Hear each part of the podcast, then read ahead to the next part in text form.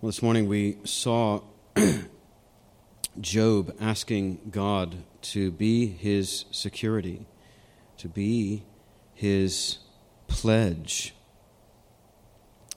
And tonight we're going to meditate on that idea from Hebrews 7, verse 22. If you'll turn there with me in your Bibles, Hebrews 7 22. We'll read, uh, in order to get the context, uh, from verse 11. And this was our New Testament reading this morning. Now, if perfection had been attainable through the Levitical priesthood, for under it the people received the law, what further need would there have been for another priest to arise after the order of Melchizedek rather than the one named after the order of Aaron? For when there is a change in the priesthood, there is necessarily a change in the law as well, for the one of whom these things are spoken belonged to another tribe from which no one has ever served at the altar, Jesus from the tribe of Judah. For it is evident that our Lord was descended from Judah, and in connection with that tribe, Moses said nothing about priests. This becomes even more evident when another priest arises in the likeness of Melchizedek, who has become a priest not on the basis of a legal requirement concerning bodily descent, but by the power of an indestructible life.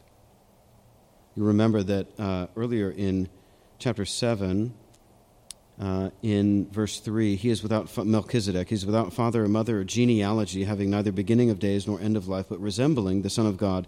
He continues a priest forever literarily in genesis. He doesn't have a genealogy. His birth narrative is not given. His death is not recorded. It's like he lives forever this melchizedek.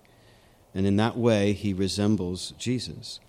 For it is witnessed of jesus you are a priest forever after the order of melchizedek for on the one hand, a former commandment is set aside because of its weakness and uselessness, for the law made nothing perfect. But on the other hand, a better hope is introduced, through which we draw near to God. And it was not without an oath, for those who formerly became priests were made such without an oath. But this one, Jesus, was made a priest with an oath by the one who said to him, The Lord has sworn and will not change his mind. You are a priest forever. This makes Jesus the guarantor of a better covenant. So, God swearing an oath that Jesus will serve as our priest forever makes Jesus the guarantee of the new and better covenant. Jesus is not the one who guarantees, Jesus is himself the embodiment of the guarantee. Jesus doesn't speak the guarantee, he is the guarantee in his own person. God swears to it by the unchangeable faithfulness of his own faithfulness and power. So I want us to mark just three encouragements tonight. First, be assured of your hope in Jesus.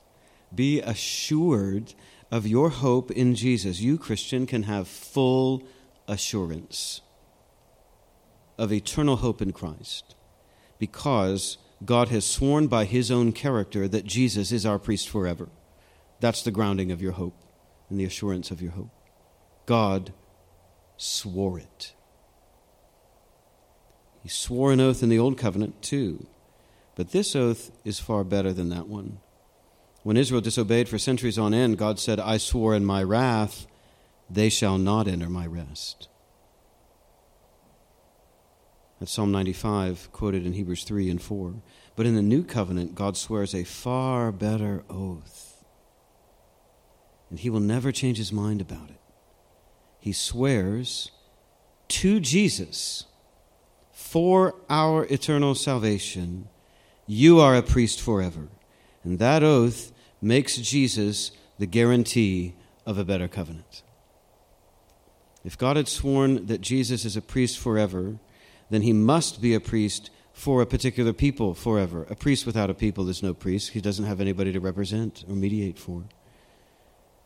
And that people is his trusting church. And you should count on it. Every Christian, at some time or another, doubts that his or her claim to eternal hope is valid in Christ. Do I, sinful as I am, dare to hope for salvation in Christ? I mean, could that possibly be good for me?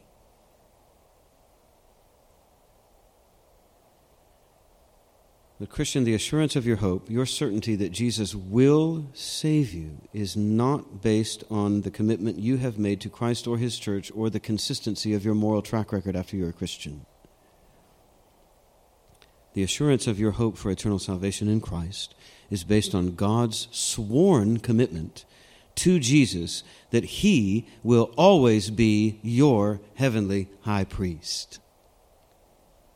God has sworn never to change his mind about this. Jesus will be forever the priest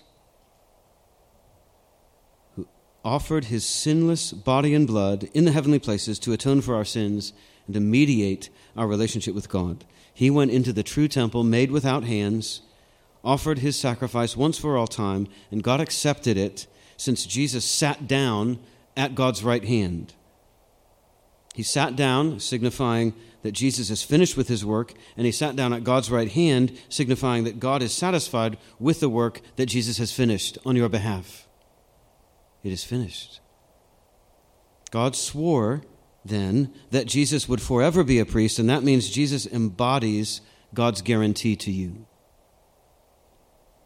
If you are trusting in Jesus, then you are trusting in God's guarantee of salvation, and you will be saved because God has sworn to it for the assurance of our hope. Jesus is there in heaven right now, representing and pleading his own cause in you. He's not pleading your cause. He can't plead your cause. Your cause is no good. He's pleading his cause to be on your behalf, to count for yours, his perfect cause. And as John Flavel said, if the head is above water, the body cannot drown.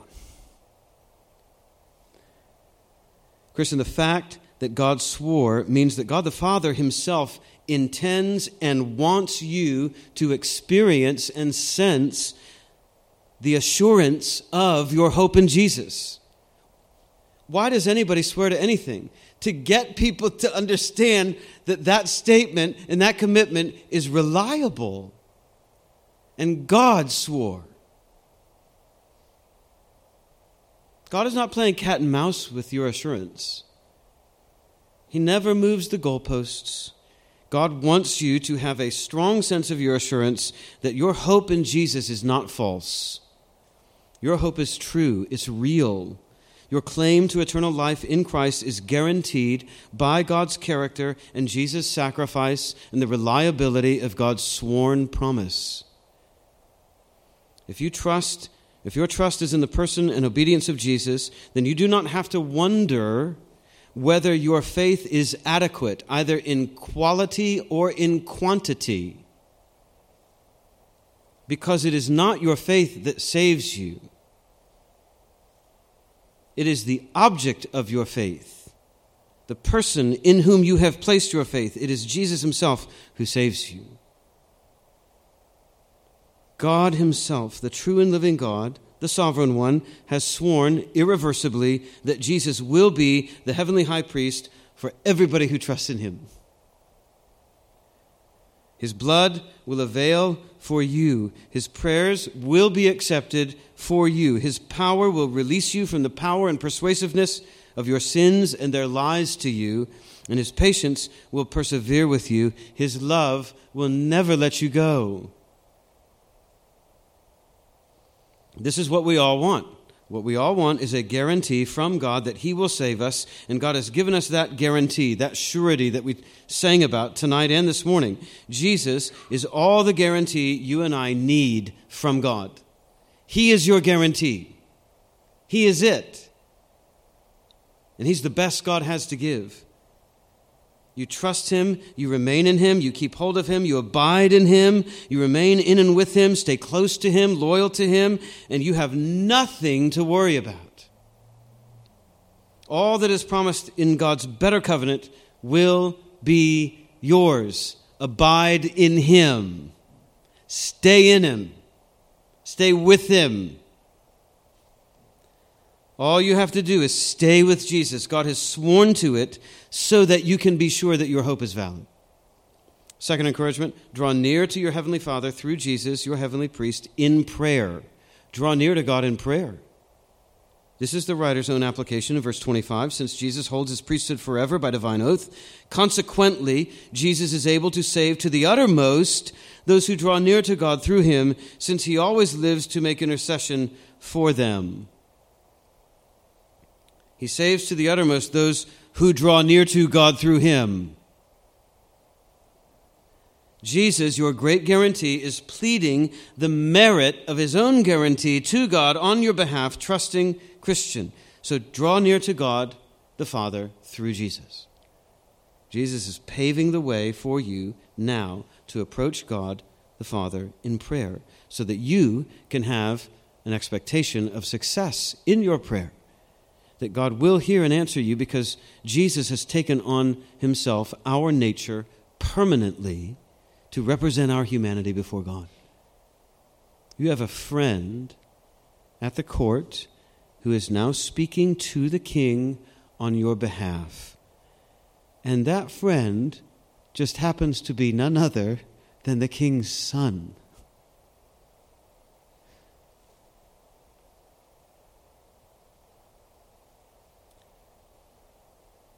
Christ is speaking to the Father to give you an audience with the Father so that you can ask Him to save you from the power that your sins hold over you. God wants to do that for you. This is just what you need.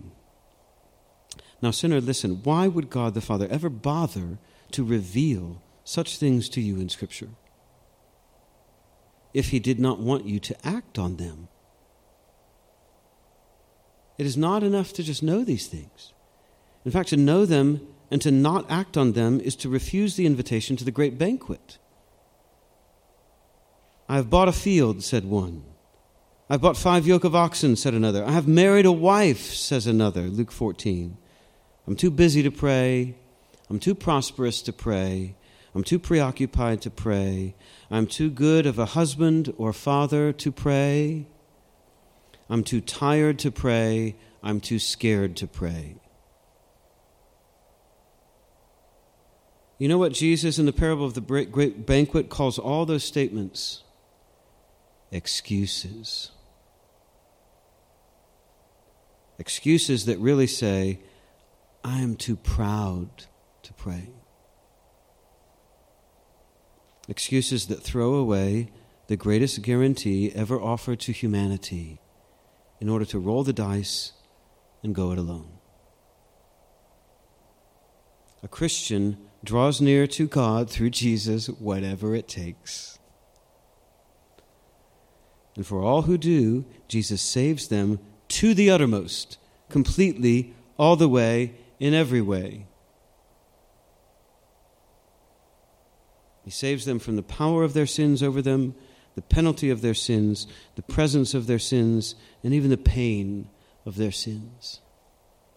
So draw near to God through Jesus for that. And finally, perse- persevere in trusting and obeying Jesus no matter what. If Jesus is our guarantee, then we have the assurance we need to persevere in the truth and holiness of the gospel. Jesus is our guarantee that trusting the gospel of repentance and faith towards Jesus is going to pay off a hundredfold, both in this life and the next. Because God keeps his promises. He never swears to anything he will not do. And he has sworn irrevocably that Jesus is the priest for all who know they are sinners and need forgiveness and reconciliation with God. So don't ever throw away your confidence in Christ. Don't ever throw away your confidence in Christ. That is how the writer to the Hebrews puts it in Hebrews 6:18. So we have fled we who have fled for refuge might have strong encouragement to hold fast to the hope set before us. Hold fast.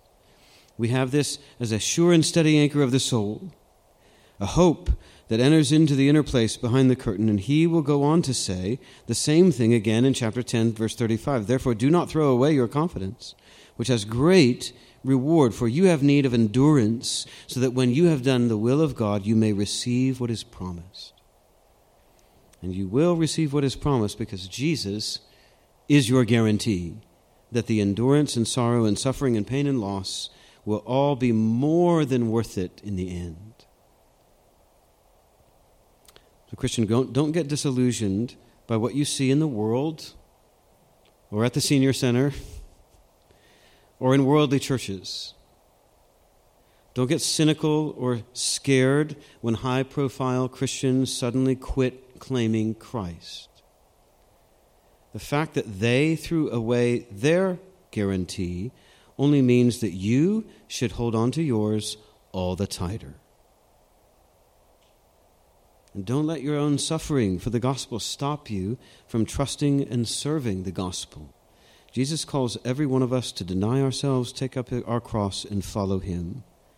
So when you hear the scorn of the mockers, when you see the Savior slandered, when you feel the weight of your own cross and self denial, when you're exhausted from serving and feel like too much is being demanded of you, when others misunderstand your loyalty to Jesus as if it were self righteousness in you, when all these things happen, look again, Christian, at your guarantee. Look at Christ. He is your priest forever, representing you, praying for you, pleading his own merit for yours. So keep trusting and obeying him no matter what happens, no matter what it costs, because Jesus is your guarantee, and you have God's word on it. Let's pray together. Well, Father, forgive us for our faithlessness. Forgive us for our quickness to give in to our own sinful thoughts and tendencies and feelings and fears and doubts, when if we would just pray to you, you would help us. Help us to trust in Christ as our great guarantee with you.